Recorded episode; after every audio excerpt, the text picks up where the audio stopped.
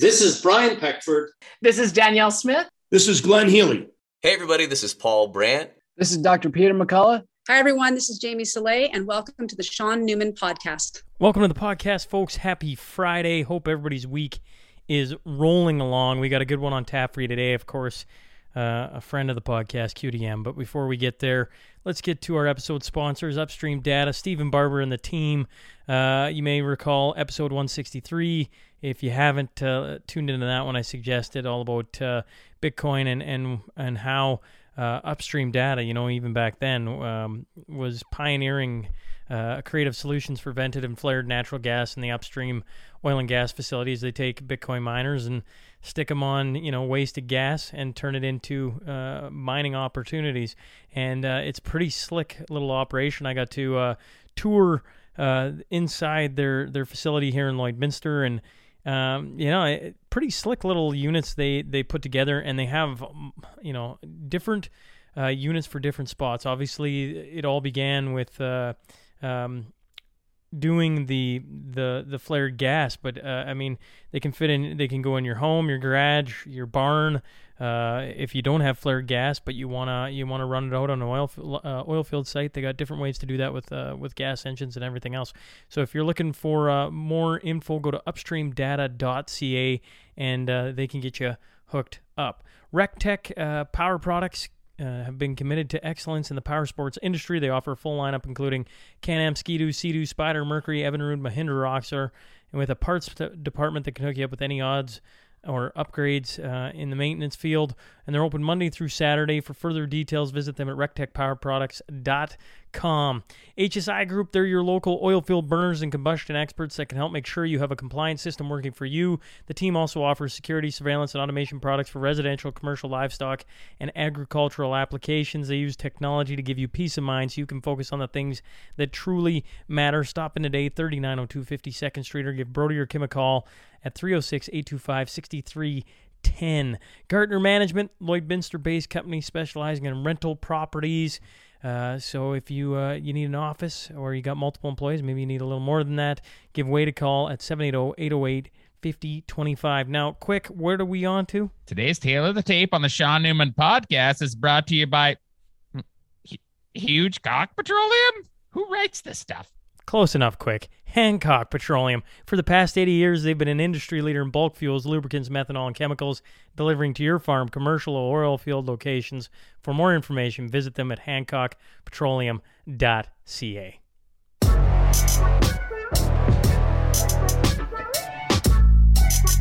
From Snapchat handle to YouTube star, now with his own comedy tour. I'm talking about Quick Dick McDick.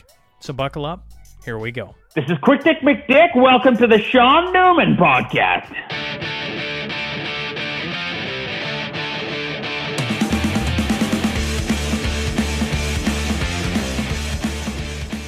Welcome to the Sean Newman podcast. I am joined by Mr. QDM. Uh, I'm glad uh, that you weren't pulling my legs. You know, we're, uh, the listener never knows about this. You know, uh, first off, thanks for joining me, sir. I should Thanks start there, me, man. It's always a always a pleasure to to sit down, hang out for a little bit, man. You know, I uh, we are supposed to do this Sunday, and uh, this episode comes on Friday. So, anyways, it doesn't matter.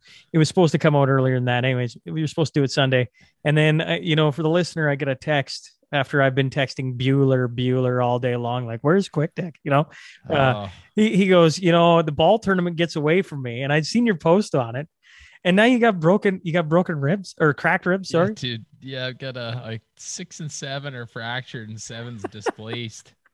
uh, my left. I don't know which number ribs or which or whatever, but that's what the doctor told me, anyways. And uh, so, full disclosure, like my booking agent is a real asshole, and uh, he's hard to deal with. He's got a beard. He thinks he knows everything, and uh, yeah, apparently we had a miscommunication. I thought we were going to be sitting down Monday, and it turns out it's Sunday. And then yeah, like so, I'm of course a Tuffnell Sports Day. Not that we drink any beer there at all whatsoever. And uh, yeah, uh, like wasn't paying attention to my phone, and then yeah, I got like like three texts from Sean being like, "So are we doing this tonight or what?" Well, don't like, feel bad. My I, I, the reason I wasn't worried about it one bit, and uh, I think if you've been following along with this show for well since the beginning. You know the story by now, but my producer is a bit of an asshole because if you recall, the first time we sat down, um, we sat and we talked, me and Quick, you know, getting to know each other, and uh, we talked for like two hours, right? Oh, thanks, Quick. That was amazing, you know. And it was Quick Dick's first podcast, and I was just like over the moon, like click out of it, and all of a sudden I didn't press record. Like none of it was Yeah, recorded. Push the go button on it, man. You know, so you trying to make me feel better about this. I appreciate it. Uh, I you're really sa- you're saying your booking agent's an asshole. I'm just saying my producer, he's a real dick. We'll get those two guys in a room and and teach them a lesson. Yeah, maybe they'll maybe they'll get themselves figured out. But uh, yeah. So, anyways, yeah, it was at the Tuffnell Sports Day, and uh, I guess I don't know. My mind figures I'm still 20 years old, and my body's closer to 40. And uh, yeah, I went uh, trying to motivate the team to have some fun and carry on. And I just went. Uh, I sold out right over the home run fence to try and catch a ball. Missed the ball, landed on a rock. Uh, yeah, a couple of fractured ribs. Tried to keep playing, and then uh, missed a. I was at the home plate taking a swing, and I just kind of ticked a foul ball. And of course, you're swinging for the fence on every swing you take in slow pitch, right? Never. And uh, yeah, man, uh, that was the end of my baseball career this year. I only play one day of baseball every year or slow pitch, and and that was it. That ended it. So- That ended it. That may have ended a career, or you'll be back next year. Oh no, I'm hoping we're healed up by next year. Actually, I'm hoping this is healed in like four or five days because I'm not getting a lot done here lately. So I don't know if you know me that well, but I don't do very well sitting around, Sitting around? doing anything either. Yeah. So I, I chuckle because when you're like, you know, you're just you're just getting old, or you know what, my body's getting old. I um, so I'm nursing. I uh, I tore uh one of the what was it ligaments, tendon, whatever, in my knee, and uh, you know how it happened playing hockey, quick, all right, and yeah. nobody touched me. Not a single person touched me. I did it to myself. Oh, and uh and i i've been i've had a bum knee all summer so i've been i've been like when you say i, I feel like i'm 20 the body is telling me you're an idiot you ain't even close to 20 anymore it feels like just yesterday we were sitting down to podcast. Sean, now look at us, old in the retirement home, eating Metamucil, drinking Ensure, talking Uh, about our injuries. i went out we went out for um our anniversary and uh um went out with uh some of the other family members their anniversaries are all right at the same time. So all of us went out right?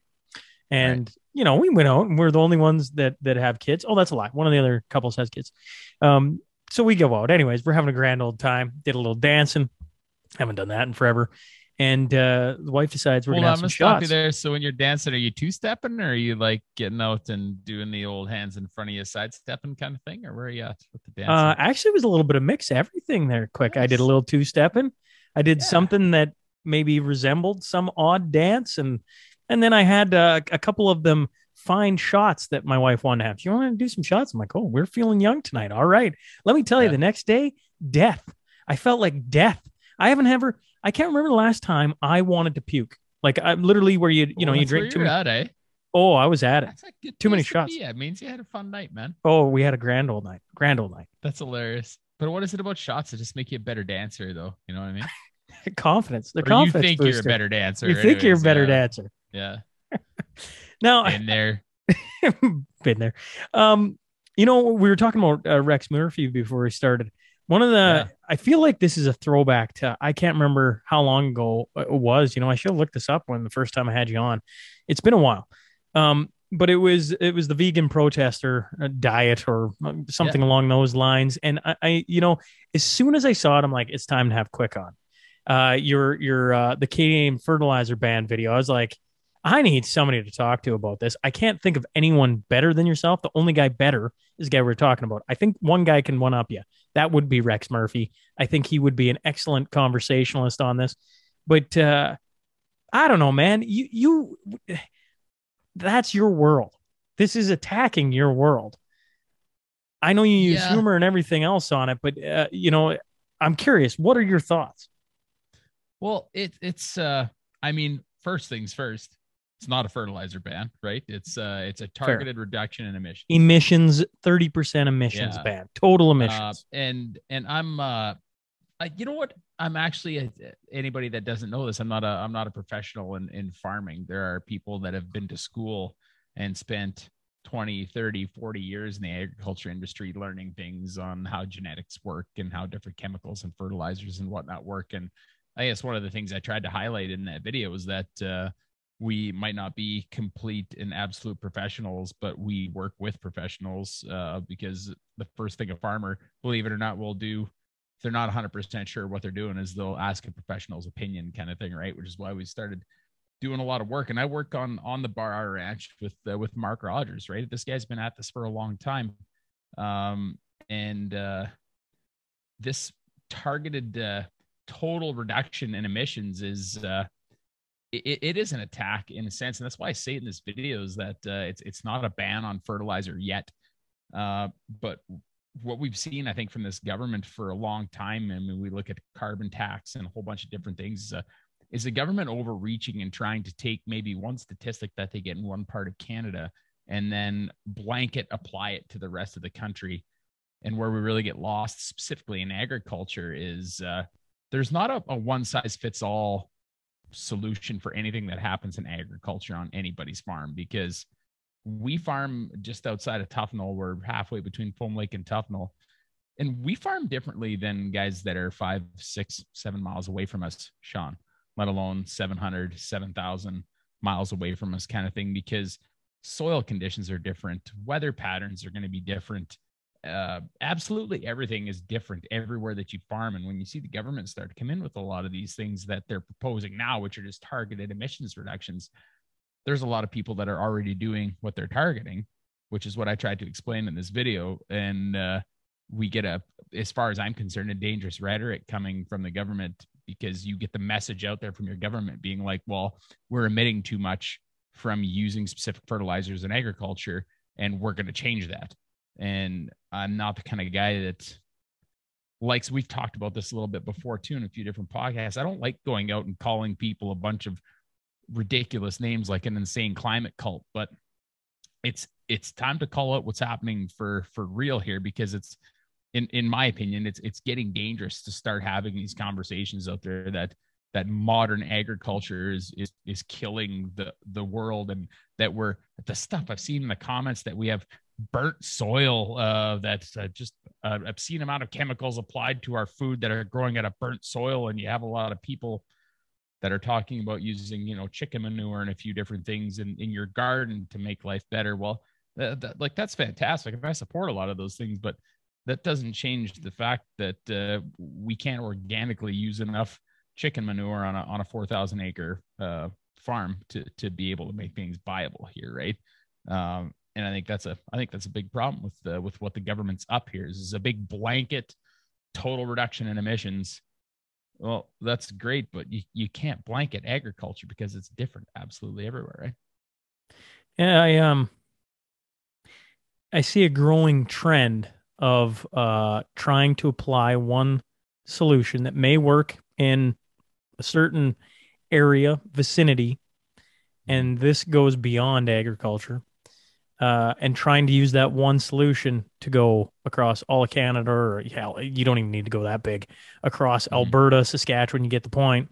And I mean,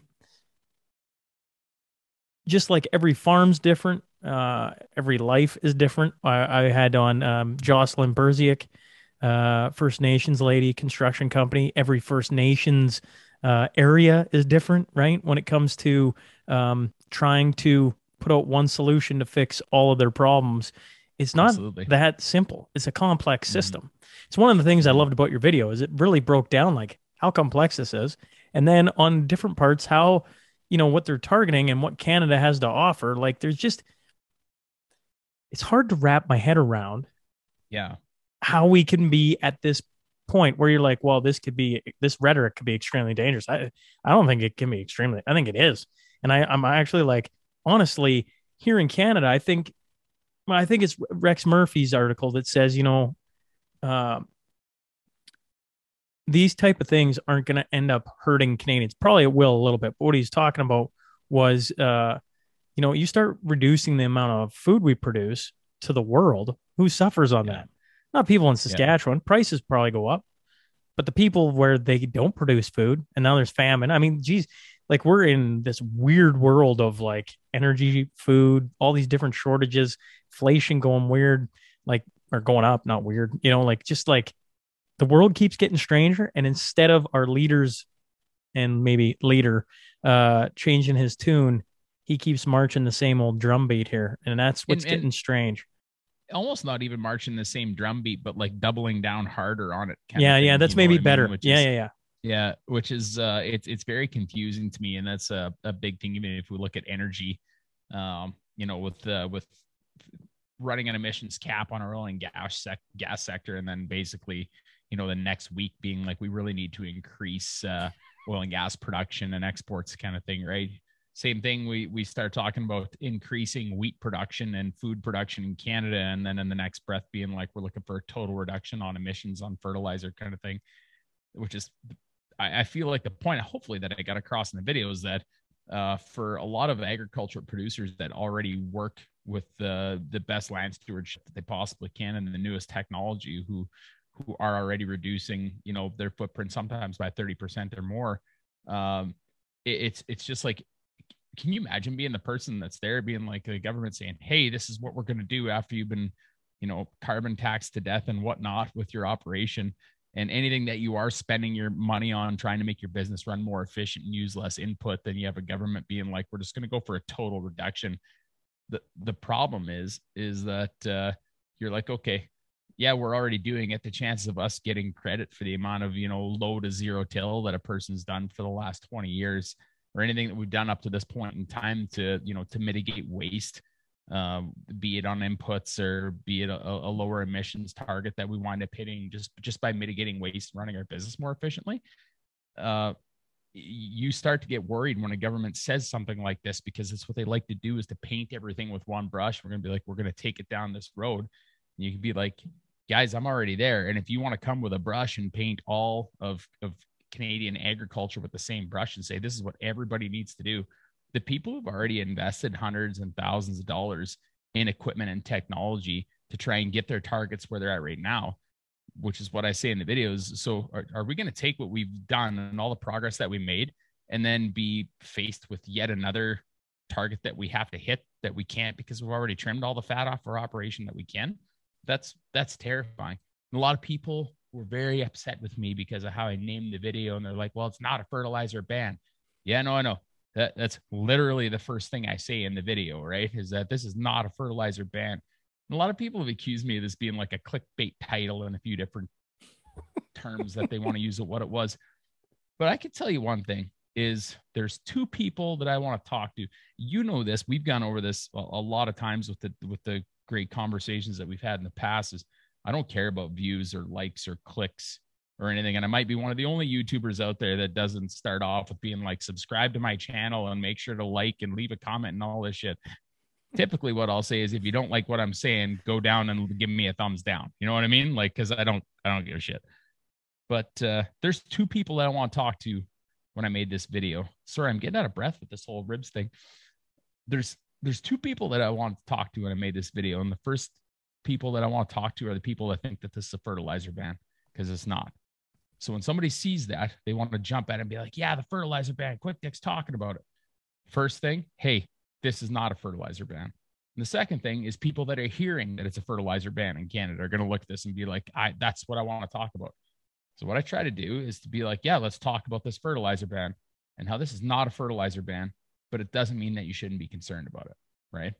And so hopefully I broke down everything enough to the point where people were going to be like, okay, so this is kind of where things are at. And maybe at best, what the government's going to do here is spend millions and or billions of dollars, maybe just even trying to quantify what we actually do right now and see if that just hits our target by itself, which I would be willing to bet that if we started quantifying what we actually sequester for carbon versus what we emit for greenhouse gases, last study I could find was that we were negative 33 megatons carbon negative in the agriculture industry in Canada. A short-term sequestration because when you send So why would you do that? Of, Here, if you're sitting as the government, quick, Mhm. and I mean this in the best possible way, a guy named the best Quick possible Dick. way about our government. No, well, no, I mean Quick Dick McDick sitting out in Tuffnell, Saskatchewan can figure out that holy shit, actually, we're probably doing more than our part with our ag industry right now. Mhm. Why go down this road then? Of not a fertilizer, thank you for clarifying, an emissions target on the ag industry. Why go down this road if you already know with a couple of phone calls that we don't need to do this? That's uh, that's a very good question, Sean.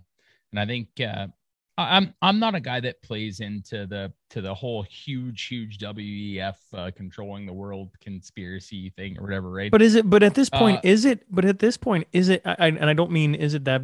It's not that big of a conspiracy uh, theory when uh, Schwab talks about having uh, young leaders in all the different things, and Canada having a big part in the World Economic Forum.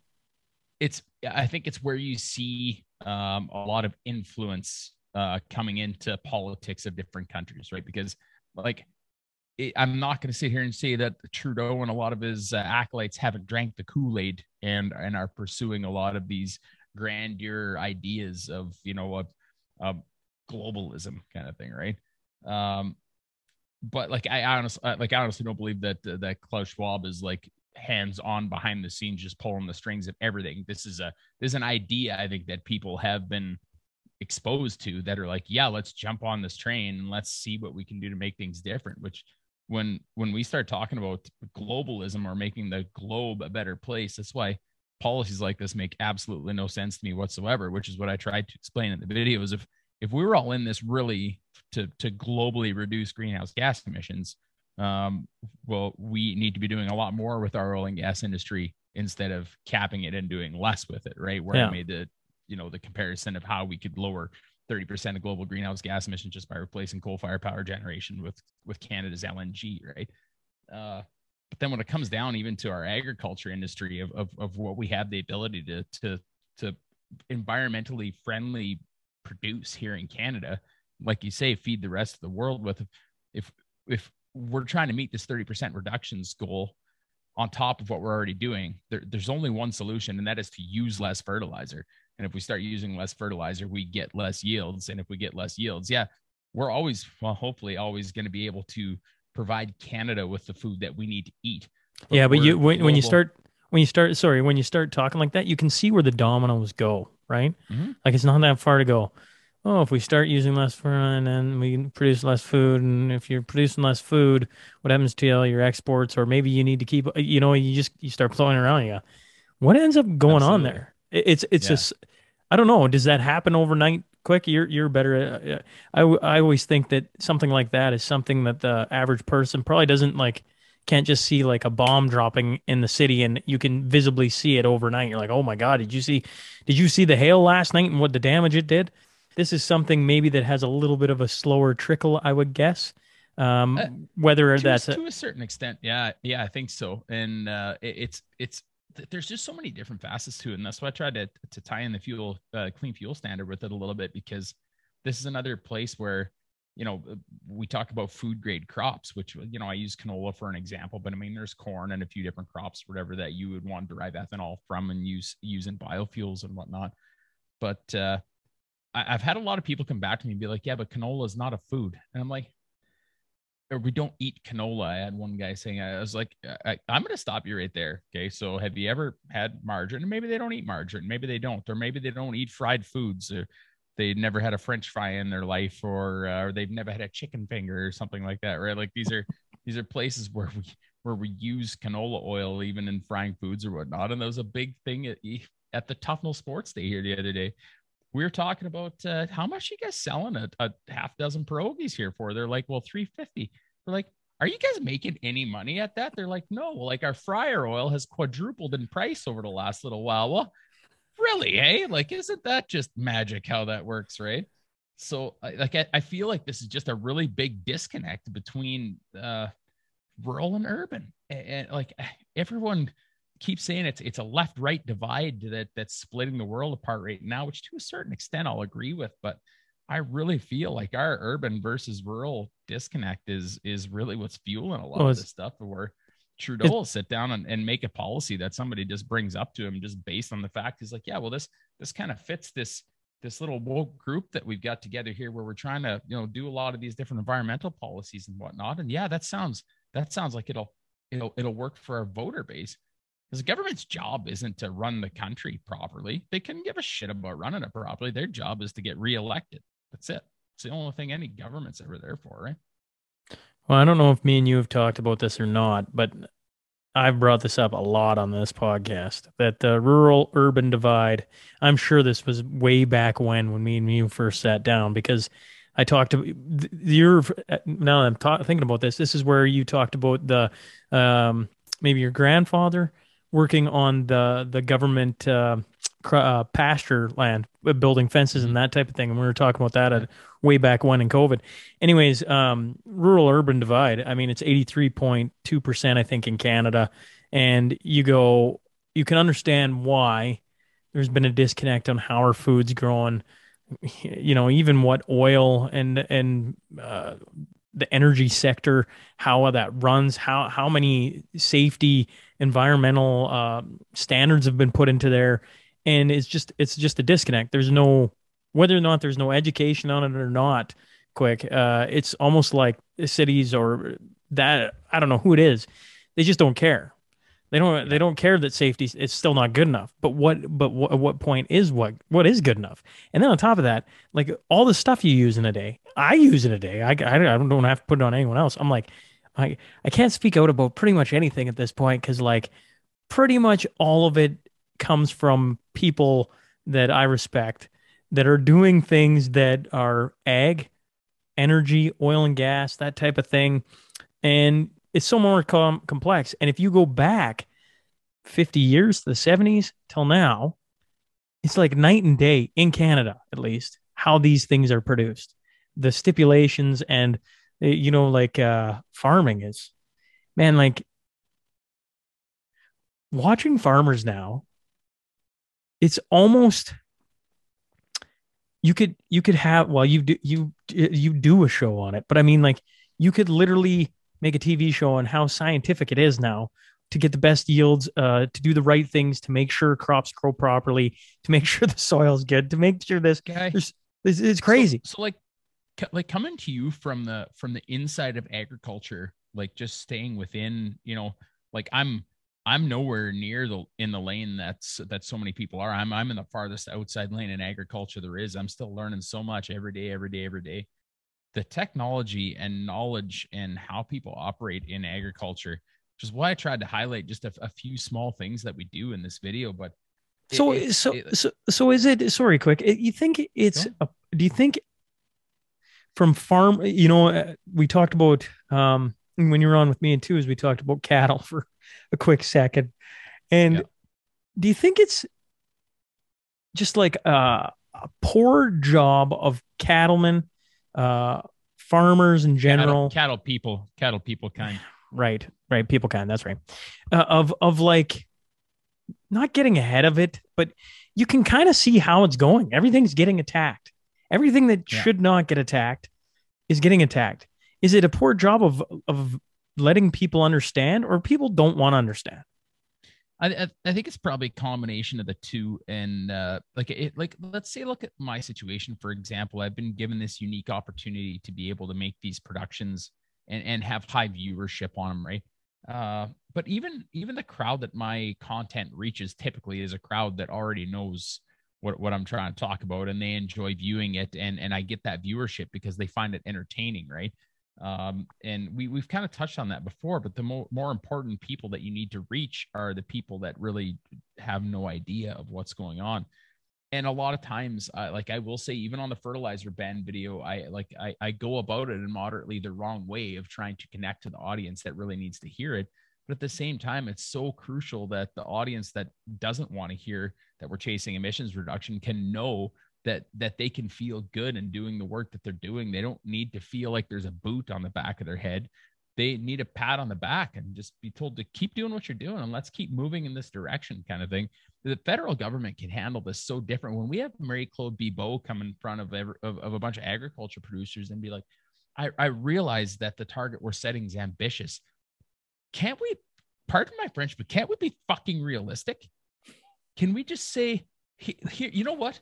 Let's quantify what we're already doing and let's see where we're at and then go from there. But we don't, we want to have this woke narrative running around being like, we are going to reduce these emissions, which is another thing that I tried to point out in this video is right now, we have a best guess of what we emit for nitrous oxide from fertilizer right now. It's it's it's a it's a bullshit equation that uses estimates from different temperate zones in Canada, which there are how many of? It, it, it's just it it's completely asinine that they would do something like this on, on estimates. Be like, yeah, I you know what? I think that I shit about four pounds in the morning, but I'm not sure.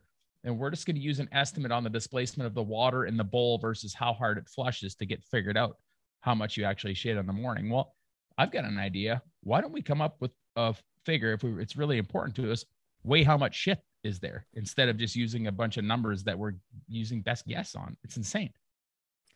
I was having a conversation um, a day or two ago about uh, in politics, and I don't mean this to every politician because I certainly know a few good ones out there, but uh, too, in politics, you can fail and still be promoted. Mm-hmm. You can, you know, but when you're in blue collar industries, when you're farming, if you don't produce a field, you're broke. If you got a, you know, if you're a mechanic, but you can't fix, you know, an engine to save your life, you're broke. You know, if you're a woodworker, but can't put two pieces of wood together, you broke, you know, and it's like pretty damn quick these policies are being made by mostly people who have never stepped a foot in a field or you know extrapolate that to wherever you want to go uh and i just I go oh yeah fire like i have a great amount of respect for people that have gone to school and got degrees in their in their specific genres that uh, that they want to be experts in I, I have a lot of respect for that. And I realize it takes a, a huge financial commitment, a time commitment, and a commitment as you as a person. But uh, Sean, like what you're saying, man, like we've got a government right now that can't seem to organize anybody getting a passport or moving traffic through uh, through airports. And I feel like is one of one of many important points that I tried to make in this video. But if if we have a government that's that's running a country into debt by 145 million dollars a day at 1.17 trillion, uh, debt load right now. Um, I'm I'm really not interested in taking business advice or from them or how we need to start managing on farm fertilizer use because if you can't display to me that in any way, shape, form, or capacity you can make one thing work within government, even getting yourselves fucking paid, uh, what business do you have of trying to tell me how I need to manage on-farm fertilizer use? I, I want everybody. I want everybody to listen to uh, uh envision Rex Murphy saying this because I'll do. A, I'm not going to even try. I'm just going to read his words. Okay, this here's what, some serious. Okay, yeah. Here's here's what Rex. yeah, right here's on. what Rex Murphy uh, says. Toronto, always yearned to be the world renowned city, but not in this way. Has had it, its main airport deemed the world's worst. The government of what should be a great country is buying lawn chairs for citizens stranded in endless lines waiting for passports. A democracy minded woman from Medicine Hat is sitting in an Ottawa jail over highly technical breach of bail conditions, while volatile offenders wander freely outside in the summer air. Inquiries into possible interferences and massive police investigations and the first time invocation of the Emergencies Act are stumbling along with questionable effectiveness. That was the opening paragraph of his article. And I mean, that isn't even, there's more. There's more things going on in Canada. It's just, we're in a, we're upside down in Canada right now. We can't get fast enough to the next election. I hope where he is out. I don't see how this, you know, but I didn't see how the last time. I mean, even you've talked about that. But it, it seems like, you know, I'll read one more he goes, and as, and as a recent National Post editorial noted, Justin Trudeau, in the face of all of this, as I just listed, has been floating around the country like a butterfly, flitting in and out of one venue after another, but of course exempted by virtue of his status in the government jet from the tribulations, anxieties, and turmoil of our now famous Pearson holding port. Ah, the guy really does sock socks and dingers, and he's like it, it, he's my kind of poetic as well. Uh, I, I, like how he uses the English language to uh, to lambaste some of the stuff. He does a great job of it, but uh, it, it's it's just another problem. And like, there's a lot of Trudeau supporters that blindly support, uh, you know, the Liberal Party of Canada and Justin Trudeau, that uh, that try and defend the, the use of the amount of private jet setting that the guy does and his carbon footprint. And everyone's like, I'm getting really tired of this debate by conservatives and everything that, you know, this. Okay. Me too. I, I hate having to just keep bringing up the most obvious thing on planet Earth of a person that doesn't give The low hanging, about the low hanging emissions fruit. Yeah. It's the lowest hanging but the most obvious fruit and that's why i've had a lot of guys approach me trying to help promote you know selling carbon offsets as farmers and getting a lot of these programs that are coming back in to our limelight again. And i'm so against them because all that that does is it takes stewards of the land that work as hard as they can to uh, to work with mother nature and our environment and our land to to ensure that we're going to be able to keep producing safe and sustainable food for generations to come. Uh, I don't want to provide the ammunition for Justin Trudeau to be able to go on television. And when someone asks, well, like, aren't you polluting by flying your jet here? And you'll say, well, I actually bought carbon offsets for it. I don't fucking care what you bought for it. Doesn't matter what you buy for it. Buying anything is just it's completely lucrative and it's just another setup for a bunch of different companies that actually make a commission off of selling the hard work that farmers have done to sequester carbon to a bunch of highfalutin rich fucks that don't care about the environment that have the money to buy these credits and just be like well just it it makes us feel okay about this You think he goes to uh, Costa Rica just to get away from being yelled at? Do, have you seen any of the latest?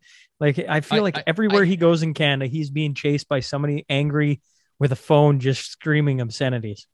I think he's being chased in a lot of places, and uh, and to be honest, uh, I I don't see the I don't see the value in it when people film themselves grossing out Justin Trudeau, um, shouting obscenities at them. I'm just like, you're really making the case worse for everybody. Do you if that's what you got to go do, kind of thing. I mean, and I'm by no stretch of the imagination innocent. I have obviously roasted Justin Trudeau on my channel, but I mean, I'm not standing there in person in front of the guy doing it. You know what I mean? Uh, but to be honest, Matt, I like I like I don't give a shit that Trudeau went to Costa Rica. Um, I don't. I don't give a I- I shit. I don't give a shit either. But I do find it interesting that he just jet sets. He's like, I, you know, like I have a rough day at work, or when I used to have a rough day at work, you know, I go sit on the back deck, drink a cold one, hop on a podcast with Quick Dick, make get made fun of for drinking American beer, and just enjoy I myself. noticed you're drinking water tonight. Uh, I'm drinking water tonight. Uh, that could also be equivalent of an American beer. Anyways, besides the point. Um, but when when when you're in his role, he's like, I literally can't go. I uh, I could be wrong on this, but I literally don't think he can go anywhere in Canada at this point and sit outside and have a beer. That's how bad of a job he's doing. Like n- nobody's sitting there going, "Hey, Trudeau, great job." The only way he gets that Yeah, is if he books Yeah, a he- private party and says, "Listen, there will be no cheering and no yelling or no nothing. It's going to be quiet. It's going to be yeah. a mausoleum here. We're going to walk around and it's going to be like you're on the golf course and, and nobody's allowed a soft applause. Yeah. That's it. No, like absolutely, and that's uh, and like part of that, in my opinion, looks good on him because that's what happens when you play identity politics and you are one of the most divisive prime ministers in in Canada's history. You're you're gonna reap what you sow. Uh, and like to my point of being like, I don't I don't care that he's gone on vacation. It's like, I don't care who you are. Everybody deserves a vacation. Go have your vacation or not, but do not have the audacity to talk to me about uh, about emissions from my operation when throughout the course of one week you will emit uh, more CO2 into into the world's air than I will in eight years of of growing crops and raising cattle. That that's the issue that I have here. And to me, it's it's the lowest hanging fruit that's out there. It's what all of the TrueAnon cult uh, just just runs around being like, I'm really tired of having this debate, and I'm like, me too, because it is just so fucking obvious that your whole group just doesn't care. If if you cared, you would not be having natural gas in your furnace. You would not be driving a vehicle that burns gasoline, and you would not promote a prime minister that spends how many days in July did this guy spend in the air on his jet total? I just heard it and the numbers escaping me, but it will blow your mind. Well, and I'm the I'm the criminal for driving a, a eco diesel to a to a comedy show that gets 30 miles to the gallon. I'm trying to do my part. You know, hell, fuck. Did you see what happened with Donna Harpauer? Who chartered a plane for eight grand to fly to North Battleford to have a conversation about the budget after we're broke.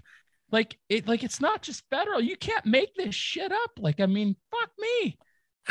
Here Two am, I'm getting a summer- summer- here. Summer Twos is laughing because we've literally talked about her going to North Battleford and like breaking that down. part. And I'm like, I'm like, geez, you know, we could probably make a new company. If I go back to that, I think me and Twos are talking about uh, getting a limo, a party limo, drinks uh, Saskatchewan beer.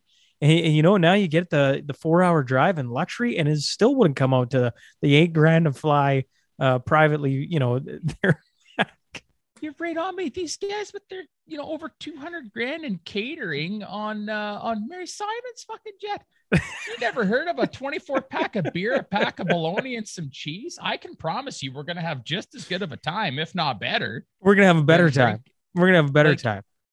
It's but like that's it's just there's just it, it's very, very obvious that there are you know several classes of people in Canada and uh, I, I just I, I am getting to the point where I'm very very fed up and full of a lot of this woke shit uh, that is just completely irrelevant. They just cancel every point that they try and make with every move that they make. I'm just like, am I the only one that sees this, or like, am I just getting to the point where I'm like, I can't even talk about this shit anymore because I just keep beating the same drum over and over again because not like nothing changes, nothing fixes. They just are the most hypocritical individuals I've ever seen in my natural born life, and uh, nobody else sees it. Like these, there's a, a just a blind group of supporters that keep propping people like this up.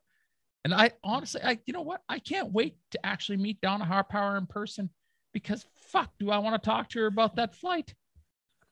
Like Donna, for 500 bucks in a case of Pilsner, I would I'll drove drive you. fucking North I'll drive you, Battleford. and we'll have a I lot. have went and got would have went and got drunk with my brother and Marshall that night, and then I would have drove your ass back home the next day. What's a hotel room worth for fuck's sake? You want me to run the numbers on this shit for you folks? You know what? Fuck, let's buy a fifth wheel, and uh, I'll just pull it around. You can have booze in it. You can get drunk while I drive you everywhere. You can do whatever the hell you want. Just ask a bunch of small town sass boys how to how to fix this. Uh, a, a sober driver, a case of booze, and we'll we'll get you fixed up. You have more fun. We'll We'll, sa- we'll save the budget. Sean, we've been in training for this for this profile for years, man. You know, they've got advisors and assistants that book this stuff or whatever. We're like, fuck, we've trained for this shit all our lives. My dad taught me how to keep it cheap. You could still get wasted and have just as good a time. You just got to lower your standards for what you eat and where you sleep a little bit. You know what I mean? Bunch of pretentious bastards. Uh, you know, I I don't know if I've mentioned this aloud. Maybe maybe uh, when you were on with me in twos, but November fifth when you come to town, uh, Gold Horse Casino. Which I'm super pumped for, by the way. So eh, to the listener, uh, I'm, I got to drive by. I said, That that was good. I that I forgot all about the flight to North Battleford. To be honest, And, like me and two is doing all the the headlines. I swear to God, I, You got, I gotta get caught up on mashup. I'm so far behind. It's you can't you cannot believe how many ridiculous headlines and things are going on each week, pretty much in Canada. I mean, there's other things going on. It's just like we cannot be this stupid, but that's what happens over and over. Anyways, uh, whatever. I, I can go on about that. I do it every Tuesday because I'm just like, I don't even know if I want to talk about them spending so much money on a plane again. Like I literally just man. talked about this every single week. It's just it's going on. Anyways, November 5th will be a ton of fun because you're you and twos uh both coming to town lloydminster gold Hor- horse casino tickets actually don't go on sale till september 1st so nobody can go grab one just yet but Ooh, um small I'm- selling window. I like it. well i, don't- I don't know i two months I, I look at it and i go i don't know what i'm doing uh two weeks let alone two months in advance so november hear 5th man. though a saturday in lloyd that'll be fun i bet you there'll be a few pilsner drank that night Several. There will be several consumed. I'm actually looking forward to, man. That's going to be a great time. Well, I, I know uh uh Twos as he's listening right now, I'm gonna tease him a bit, but a little fanboy in him will be excited to to sit down and across from you. But I think there's like those nights are fun. Uh just in general because uh, I for two years we didn't do any of it right. Like we got Mhm. away, and now to get in a room with a group of people and ha- share some laughter, which I don't think we do enough anymore either. Everything is so so serious. Don't get me wrong. Don't get me wrong. There's a lot of seriousness out there, and we got to be serious about a lot of things, and we gotta we gotta uncover all the corruption that's going on and and talk about all the stupidity and and, and some pretty nefarious uh, happenings. Damn, it feels good to have a, a couple chuckles from time to time, Q. It's And at times, does, uh, your shit makes me well. It it, it it it brightens the day. I think it does it for a lot of people. Well, I appreciate that, buddy, and that's uh, like we we've talked. That's that's the point of, of me doing what I do. Um, I, I've started going around. I've uh, I've ran this. Uh, it's called the creation of QDM. It's it's an hour long talk that I do live. I've done it, you know, a half dozen times uh, in in in real life, in actual uh, like uh, wouldn't be a town hall kind of thing or whatever, but at different uh, gatherings kind of thing. You know, I did it for the Souris Watershed District and uh, a couple of times at the Thanks for Farming tour and whatnot. It's booked a few more times. Dude, like I literally, I've got like a PowerPoint presentation set up and a projector and a screen, and I go through and I just, you know, I, I talk about how this character got created and and uh, you know my dad and and the whole story when we were kids and how we grew up and like what it means now and what it does. And dude there's just nothing that replaces being in person with people and getting to meet them and getting to have conversations. And i just uh I, I appreciate everybody so much that that watches and and has fun with my content. Because the people that appreciate it uh are are usually like super fans. Like if somebody likes quick dick they, like they're all in and it's not just like they won't just be there for one political post that i do the best thing that's happened to me in the last little while is like i put uh I intentionally put this video out, small town Saskatchewan, that I just did about the slow pitch tournament in the Aurora Beach Car Show on Monday. Is kind of a, it's just kind of a maybe a, a warning video to everybody that is like I gained you know somewhere around fifteen thousand subscribers when I when I did the fertilizer ban video, uh, but I think a lot of people jump in thinking that all I do Is, is yeah, just Yep. bash the government and talk, which is not. And and you know better than anybody, Sean. Like uh, that is not what we do here. Like I talk about anything and everything. We might talk about shit in your pants one day. We might talk about a slow pitch tournament one day. Might talk about uh, you know small town rumor mills and shit like that. It's just like a variety show, and the people that are in that are all in. I have had the opportunity to meet a lot of them in person over the last little while and it's awesome. That's why I'm looking forward to to November so much is to meet people in person. You shake a person's hand and hear their story and talk about you know how some of their struggles have have helped them connect with some of the material that I put up or something that I put up has helped them through it. That's why I do what I do, man. And I just uh, I, I can't get enough that there are a lot of really awesome people out there that uh, that follow a guy. There's some assholes too, but that's okay. Everybody. No, they they always come. opinion. Yeah.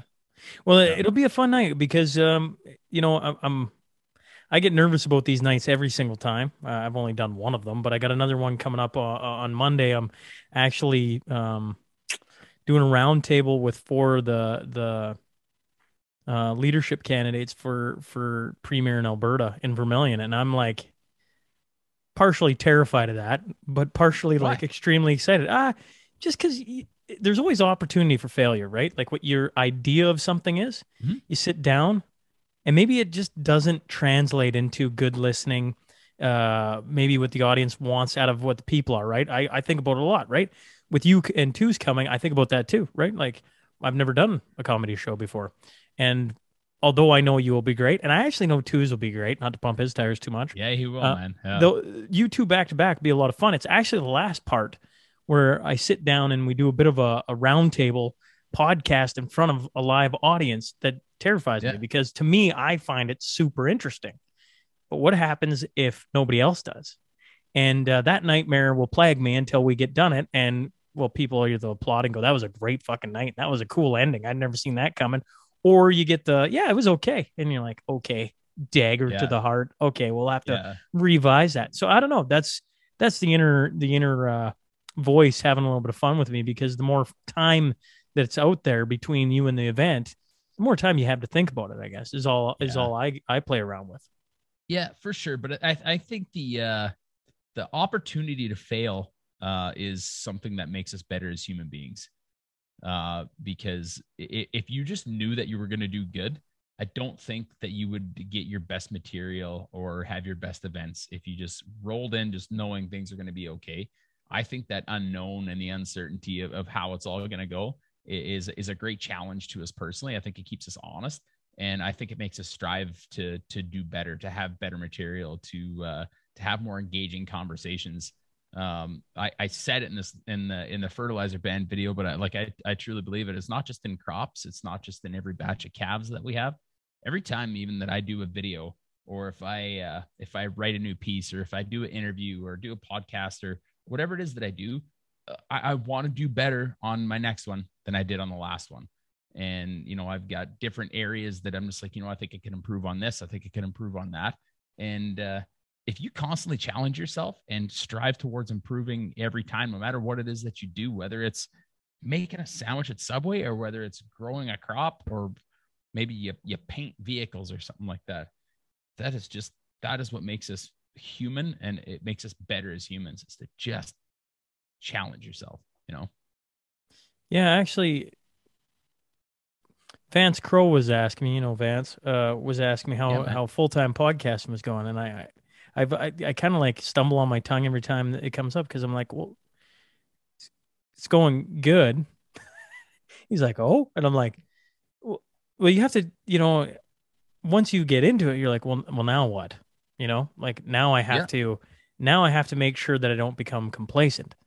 And I think the bet it, it kind of goes in line with what you're saying. I I need to do things that scare me a bit. You know, like mm-hmm there's definitely possible for failure in this and therefore i best put a lot of effort into making sure there's no failure there or you've given it all you can and if it does fail then at least you can take a step back and go well this didn't work this didn't work and i didn't realize about Learn this so then you can move forward right and that's that's the ucp debate or roundtable as i'm calling it that's quick dick two's comedy comedy show who knows it could be a home run Maybe maybe maybe what comes after this quick dick is uh is uh is like a, a year long comedy tour across Canada where I'm not How doing awesome anything. I'm be? just the producer. I'm just Sean the producer. And now up to bat QDM folks. Give it a round of applause for QDM. And I just sit back down and I drink Pilsner and uh, I don't know. That sounds like a very nice evening away from uh away from the farm. Yeah. It's uh you know what I found with comedy is comedy's always kind of going to be okay. And there's going to be shows I've done shows where I mean they go okay, and then I've done shows where they really really bomb, and then I've done shows where you just blow the roof off the place. You know what I mean? Uh, and you know you kind of take something away differently from each one of those experiences that you have. But I, I think uh, I think the UPC roundtable is, is a really good challenge for you uh, because it's uh, you know it's it's for high profile uh, guests that you would have. And uh, your job as like you, you i guess in that situation be the moderator kind of thing. Your job is is to is to keep that going and flowing right? So that because what you're going to want and i know what your goal will be off the start of this whole thing is you want your audience that's coming to see this to to see the different platforms that these candidates have to offer and what each one has to offer alberta because a guy like you i know that you're going to be you're going to see something in each candidate that you're like that's really good and maybe i can help them bring that to the public kind of thing. Or you're going to have an issue that you know is contentious and you're going to be like here's this issue. Why don't you guys see who can do the best with it kind of thing. I think that'll be really good for you. I can see you doing really good at that and you're going to have a good audience that's uh that that's well that's ready to hear here, here's like here's here's what i'm hopeful of it because when i watch the debates politically uh what really really irks me is is like you got 30 seconds you got a minute and 20 you've got mm-hmm. this oops you're cut off blah blah blah and I, don't get me wrong, I don't got five hours to sit and have this long, drawn out discussion with three Absolutely. people and whatever. Got an audience to retain, right? That's right. But at the same time, I feel like you can have a roundtable in such a way that the four candidates will get to say what they want to. Let's be honest, politicians are going to want to talk. The the bigger issue is going to be having to rein them in when they try and talk for 12 minutes. You're going, no, no, no, we, we have to, I want to, I want to hear his opinion and allow him time to discuss. But it's not so much about here's the new question, although there will be time for that. And let's move on to this person and move on to that. And we only got 30. It's going to be more about, uh, uh, I'm hoping, a discussion amongst four people that everybody's looking at going, who do I want to be leader? I always use this idea, and I I'm not sure this is bang on quick. A hockey player, you know, leave me alone. But anyways, in hockey, we don't pick a captain by beating up on our teammates. Uh, I mean, maybe some team would would vote that guy in because they're scared shitless. But every hockey team, for the most part, that I've ever played on, you you have a, a preseason, and you vote the guy who is the best leader. And mm-hmm. then you have some others that are voted in, or maybe the coach appoints because they can help said leader. And I go, they're all on the same team. This isn't the NDP versus the Conservative Party versus the Green versus the Liberal. You get the point. This is conservatives versus conservatives in, in like two short months, two and a half months. They're going to be working together anyways, no matter who's voted yeah. in. I just feel like the, the cream's going to rise to the top. It's a hockey team let's see what they have to say about given issues. The audience is going to be able to pick up the bullshit better than I ever can because the audience yeah. always does. And all you need to do is get them talking, make it feel comfortable, and and talk about some certain subjects the audience certainly wants to hear about. Right? It's going to be Vermilion, Lloydminster, Wainwright area. Yeah. Well, what's in there? Um, tea drinkers and uh, you know, actually there are tea drinkers. I don't know why I said that, but you get the point, right? Farmers, yeah. uh, ranchmen, you, ranch, humankind, people kind, people kind, ranching, people kind. Yeah, I hear you, man. And that's, I think it's that's really good. I, I feel like it's uh, it's a lot what uh, of what is missing from you know even the the Conservative Party Canada's leadership uh, race right now and whatnot. I get really sick of uh, of you know divisive politics and uh, candidates within the same party just taking time to slag each other and i get i get so tired of that shit i just get to a point where i'm just like please for the love of god just tell me what you've got that's good what you're to do that's good i already know what i don't like about Charest. i already know what i don't like about Aitchison. i already know what i don't like about Poilievre. i already know what i don't like about lewis tell me what you're doing that would make me want to support you don't tell me what would make me not want to support somebody else. I'll make that decision on my own. You know what I mean? But it just seems like that's the only route that we go down now, and that can that can get that's because the point of where you want to stop watching leadership. But, but I think that I think that's been the way to go for a long time, right? And mm-hmm. there's just never been. Maybe I shouldn't say never. I, I, in my short time and what I've heard from people talking about prior to me, that's the way it's been. That's been the culture. And maybe, hopefully, fingers crossed, we could build a new culture that is like, you know, like this is how you get ahead in politics. I don't know. Yeah. That, I, am I'm, I'm too rosy glass uh, glasses. I I understand that. I just go until you try and it blows up in your face. I mean, you really don't know. I I don't know. I, I've never seen anything what I'm about to attempt, which I don't think is rocket science. I'm not trying to make that out to be what it is. But when was the last time you saw four politicians sit down side by side and have a meaningful but hopefully cordial discussion other I, than a debate I, where it's kind of weird. Yeah, 100%. I, I hope you can hold it to that. And I, I hope you have that. Uh, obviously, you will, but have that conversation with them of like, you know, guys, like, here's the structure of how I want this to go and how I feel it will benefit this audience for all of you. You know, let's let's talk. Let's talk about what's best for Alberta and, and how you can bring that out, not uh, not what's the worst about your your contender kind of thing or your competition, right? Well, I'm I'm working on my opening speech for it, just about that. You know, like yeah. I'm actually, but I don't know. You, you know, like yeah. best laid plans. Q. Oh, 100 percent. Like you know, it's best e- laid plans. Either way, blow up in my face. Either way, it's it's gonna it's gonna be great. I know you'll do fine, and, and people are gonna be able to take some stuff away from it, kind of thing. It's just uh, that's that's all we can do, and I think that's a good thing for you to do. Um, you know, even in in regards jumping back to this video that I just did, like you know, there's there's ways I could have gone about it maybe differently and not, uh, you know, slag liberals so bad or a climate cult so bad kind of thing. But there does come a point in time where you have to call a spade a fucking spade. And there, like, there always comes there comes know, a time. Yes, there. Yeah. What's uh, what? How about this? What's what's new on, on Q's world? What's coming up for you that uh, you're looking forward to, or uh, you know, maybe you got something up that's, uh, you know, you're a little bit nervous of. What, what do you got coming up uh, that people so, can pay attention to? I've got uh, actually the entire month of August, which turns out good because I can barely move here now. But actually, I have no shows booked for the month of August. uh, which is neat because I was getting stretched pretty thin with, uh, you know, back to back shows in Winkler, and then you're over here, and then you're down in Hartney, Manitoba, then you're back up over in uh, Steen and Saskatchewan and everything. And you, Mark, if you're listening, which you're probably not, but if you ever do, man, any podcast or radio interview I've ever gone to, just a huge shout out to Mark Rogers, the guy that owns the bar ranch that I work for and uh, run my farming operation underneath the umbrella of his. Uh, the guy's a machine and he puts up with a lot of my shit being gone and whatnot. You know what I mean? Uh, but uh, I was actually looking forward to August to being able to get some of my own stuff done and even taking a little break from uploads uh, just for a little while to get back on top of of the agriculture operation that I'm a part of because it's kind of important. You know what I mean? Like this whole Quick Dick stuff is a side gig.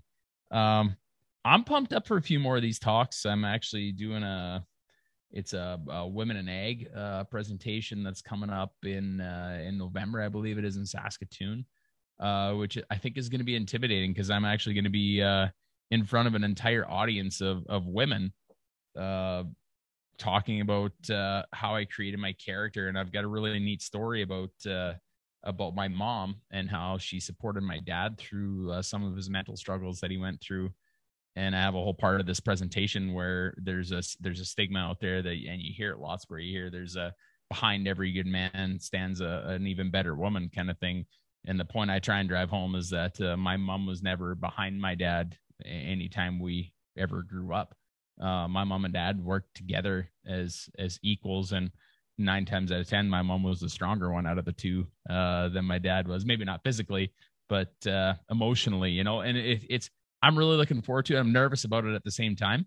Uh, but I'm looking forward to it just because it, it same thing. It's you're out of your comfort zone and uh, you're either going to do good or you're going to do shitty. You know what I mean? So I think that uh, um, that's cool. I'm, I'm, glad I asked because uh, I think um, from the outside looking in, uh, Q, you, you look and you go, you're having tons of success. That's what it looks like. It looks like you know you you just have a way with videos. They just do it. It's super cool to watch.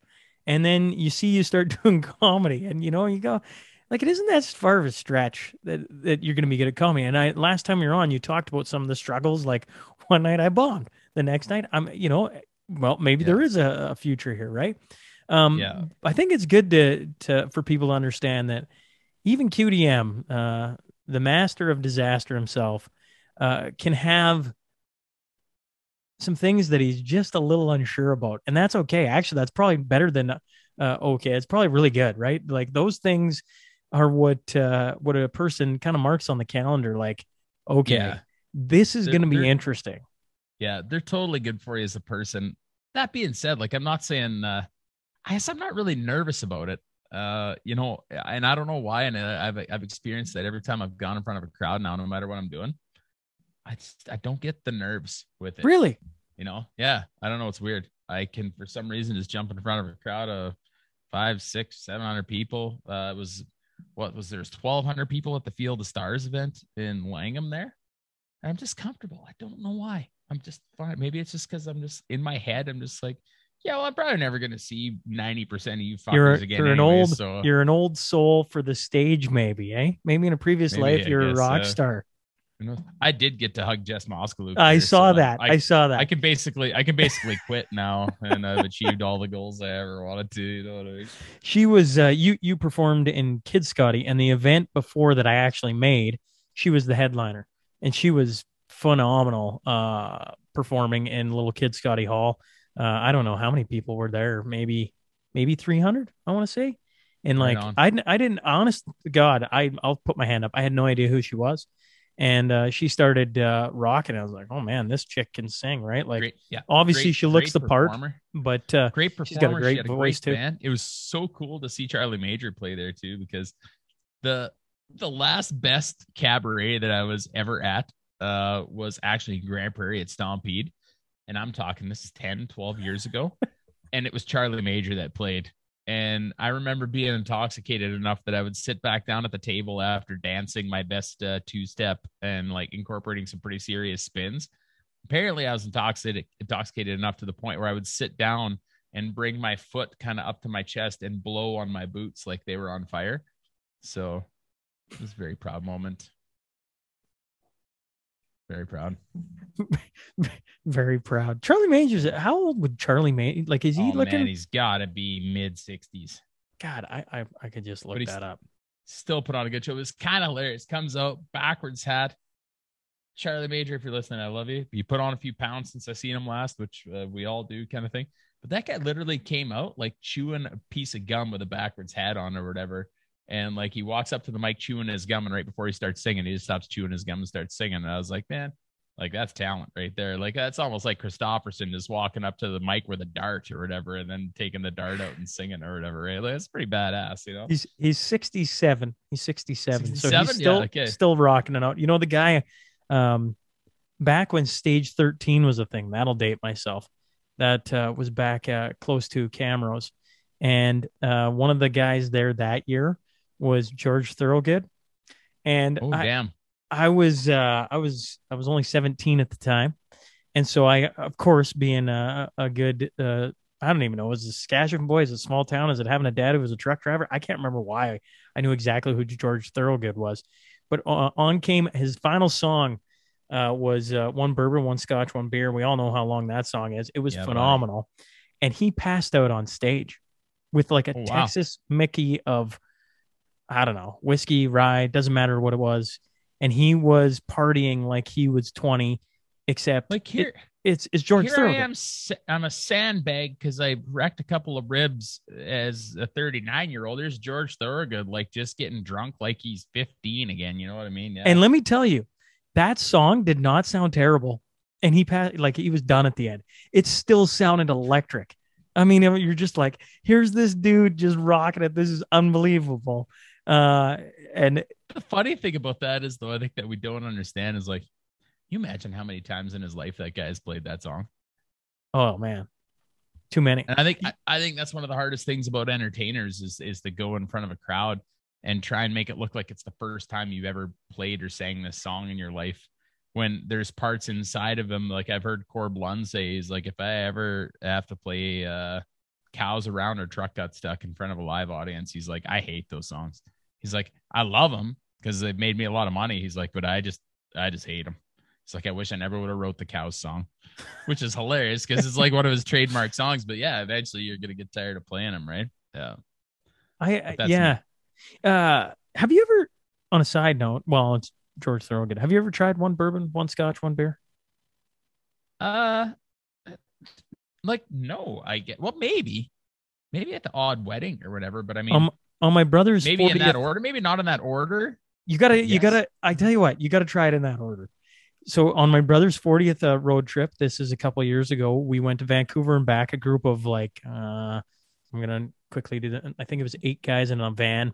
We drove to Vancouver from Lloydminster and back in the course of like four days. Yes, it was that stupid.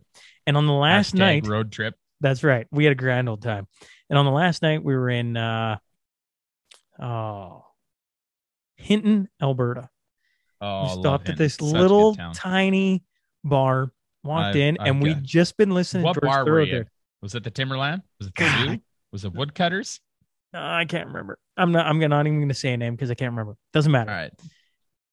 Dad uh, used to drive a truck. Everybody, if you go back to his episode, you can hear about you know uh, almost losing the farm and things like that. And he he talks about listening to George Thorogood and whatever. And we're like, oh, have you ever tried the one bourbon, one Scotch bourbon beer? And he's like, well, actually, he had the same look on his, your face. Actually, no, I don't think I have. So we ordered it. Uh, I'm not saying it's it's not for the faint heart, but the the the one bourbon, the one Scotch, and then the beer. That's all you need all night. Like you have one of those each and uh, it just warms you up. Yeah, you drink the beer, it calms everything down. You go to bed, you sleep like a just So was it neat bourbon? Neat Yes. bourbon, neat scotch, and like Yes. a warm beer, or were you? and a beer. Is it? A, I, I we had a cold beer. We You had a cold beer. We I'm- had I'm- everything neat. I'm, I'm putting that on the list. I gotta put that on the to do list, man.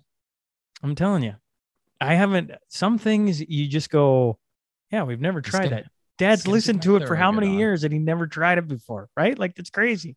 It's crazy. I uh, I, I like I could sit around talk about dads forever, but like, uh, man, I've I've had such a such a good time with my dad in the last little while. Um, just super awesome, man.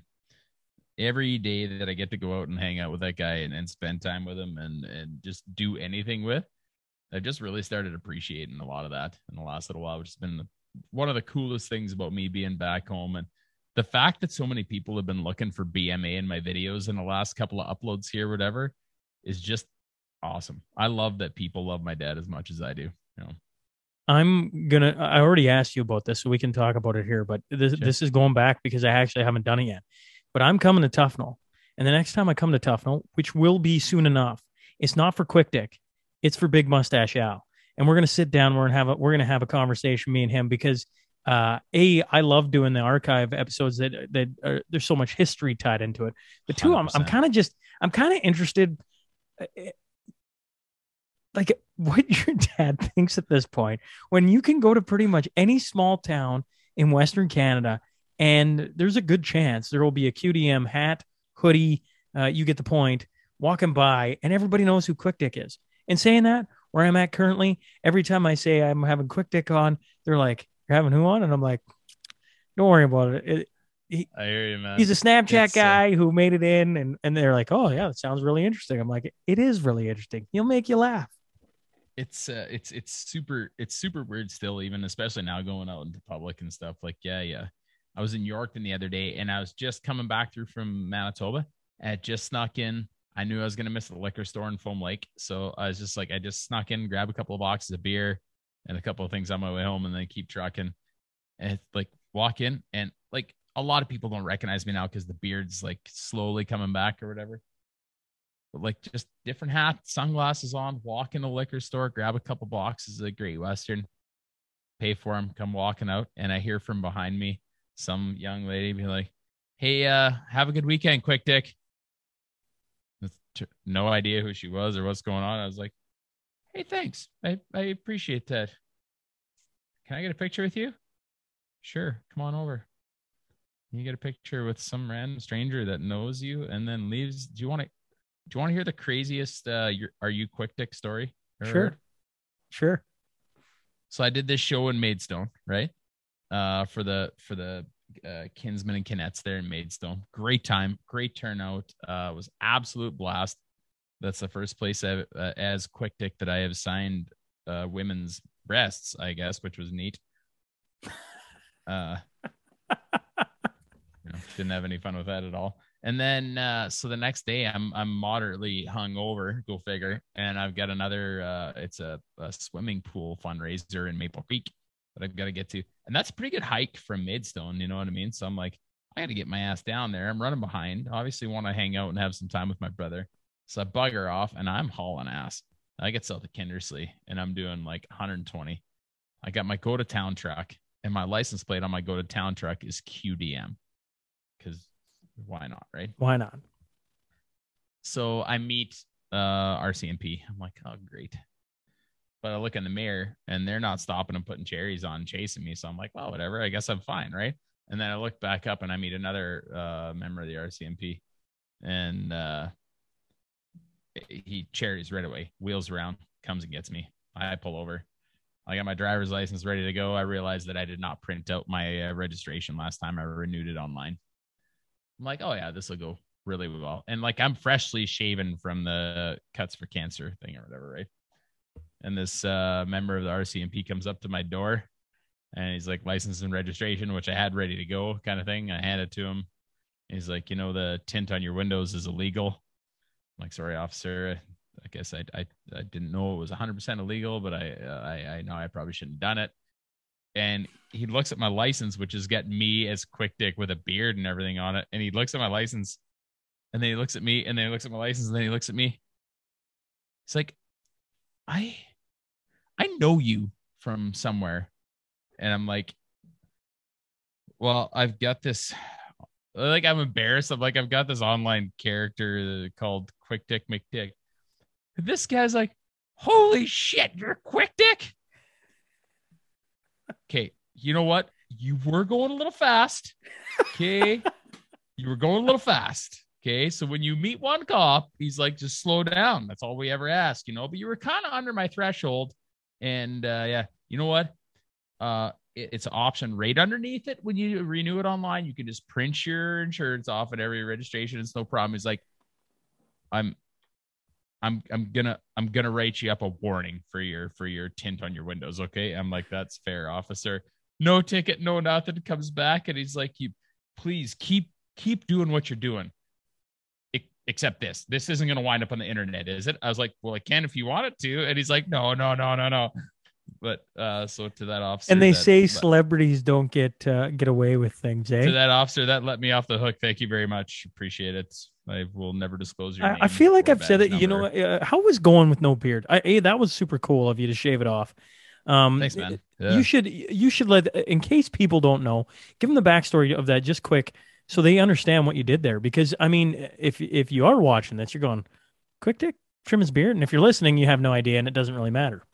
Yeah. Uh, so I, I came across this last year, uh, the Braden Ottenbreit Close Cuts for Cancer fundraiser. Greg and Leanne Ottenbreit do it at a at a Yorkton uh, every year, and they actually lost their uh, their young boy to a to a, a terminal fight with cancer. I believe he was five when he passed away, uh, and they started doing a fundraiser in his memory every year since, kind of thing, and where they just get a group of people together and just the the thing is is it's going to be a head shave and you just do your fundraiser as much as you can and then you shave your head kind of thing. They all get together and do it all at once. And for guys like us man it's like shaving your head's really as a dude it's not that big of a deal. Like i mean let's be honest it's it's a bigger deal for a girl because you know your hair and, and whatnot is, is kind of your you know it, it's your look it's your thing it's what you do. Uh, and Greg's wife last year, Leanne, actually shaved her head, which is, as far as I'm concerned, is so brave for women to to do. For guys to shave their head, it's great. Thank you guys, but we're just a bunch of ugly bastards, anyways, and hair grows back really fast, right? Uh, but I just knew that there was a lot of people that uh, that that were attached to my beard, and a lot of people that I'd seen in comments and whatnot that uh, that did not like my beard. And I was like, you know what, this be a really good opportunity. I'll shave my head no matter what, but uh, why don't we just let everybody decide whether I keep the beard or get rid of the beard, kind of thing. So working with this, uh, the Cancer Foundation of Saskatchewan and Leanne and Greg, they actually eh, they did all the all the footwork for it of, of setting up a page where you could donate to the specific URL and you could pick whether you wanted me to keep the beard or shave the beard, and whichever one raised the most money won. Um, and we wound up wound up raising uh, just over fifty seven thousand dollars. Um, just over a couple of YouTube posts and whatnot, and uh, Team Shave It won by just over ten grand.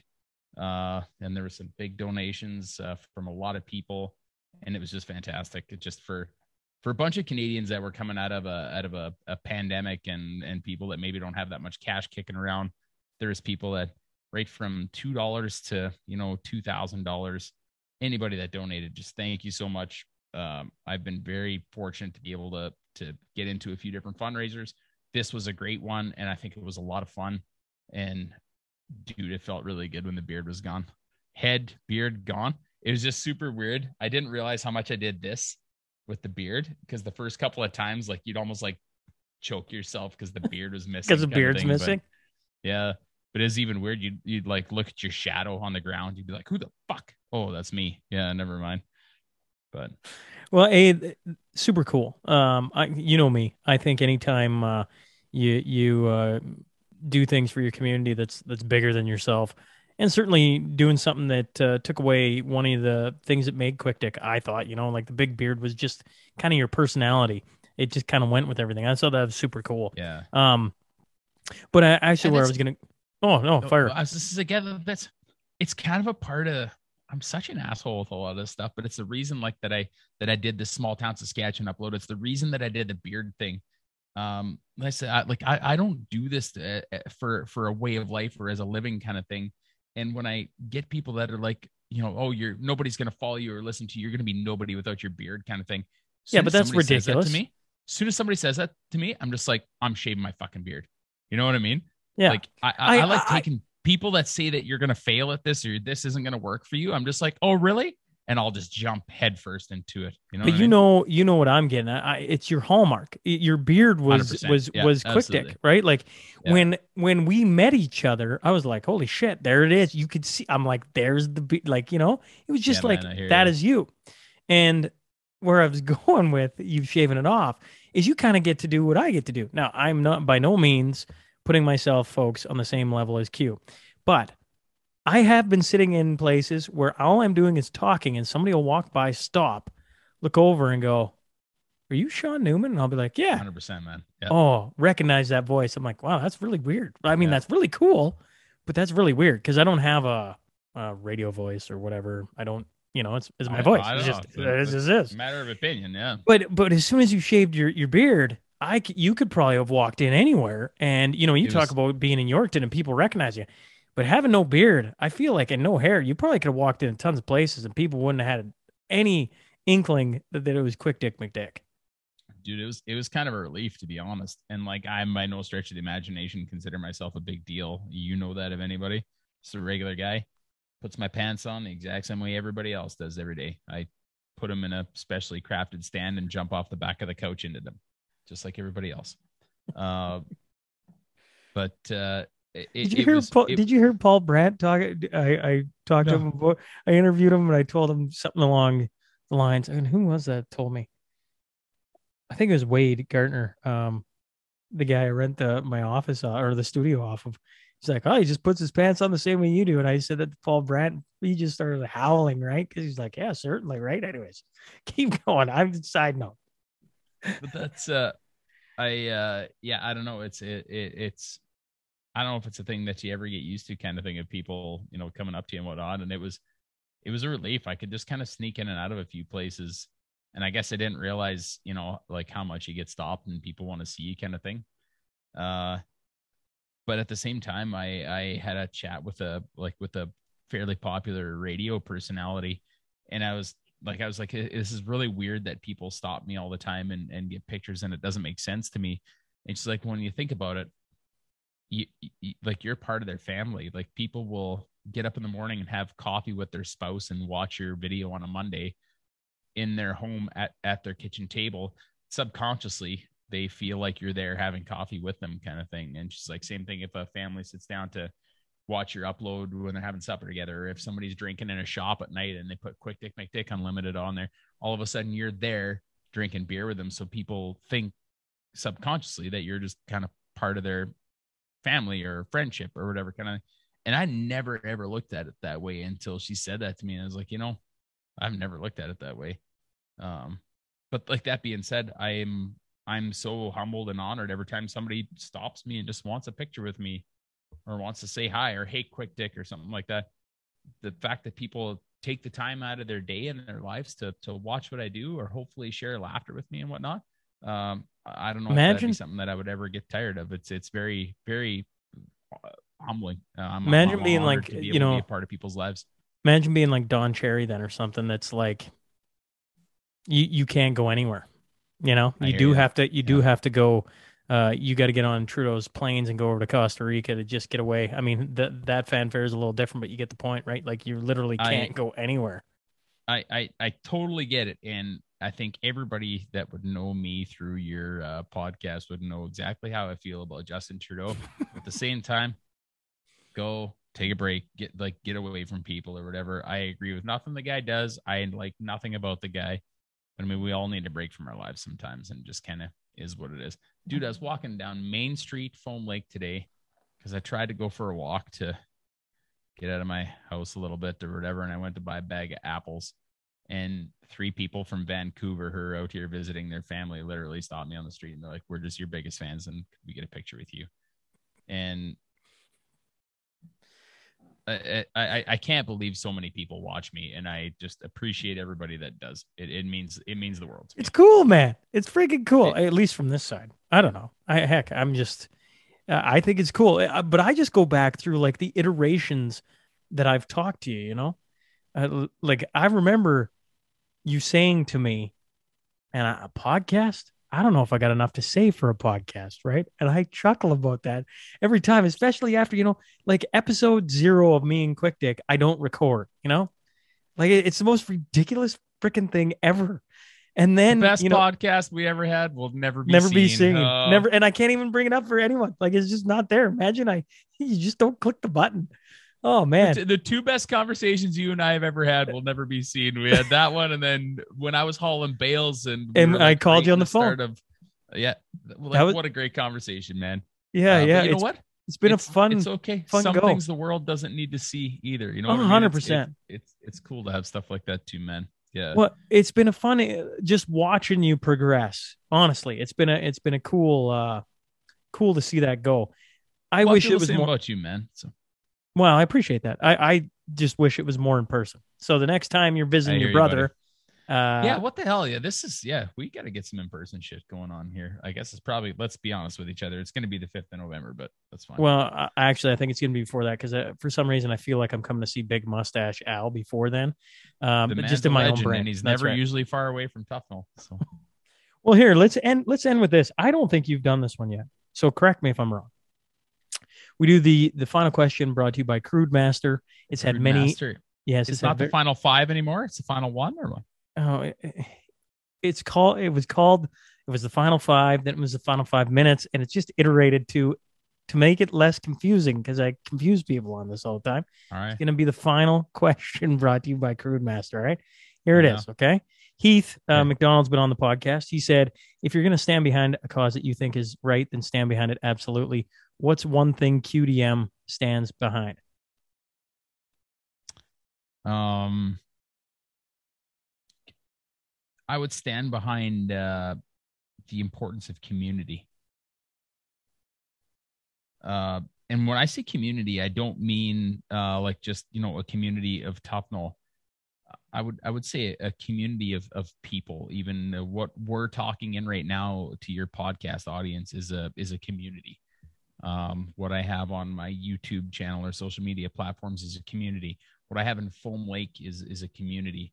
Um, I think that standing behind and or with what you would consider your community is uh, is one of the very few things that we have the ability to do very strongly as Canadians, and and not just Canadians. You know, there's a lot of people inside of yours and and my community that we have going now that are by no means Canadians. They're Australians, New Zealand, maybe they're from Denmark. You know, different places. Um, I think it's very important for for communities to to stand together and and be with each other's causes.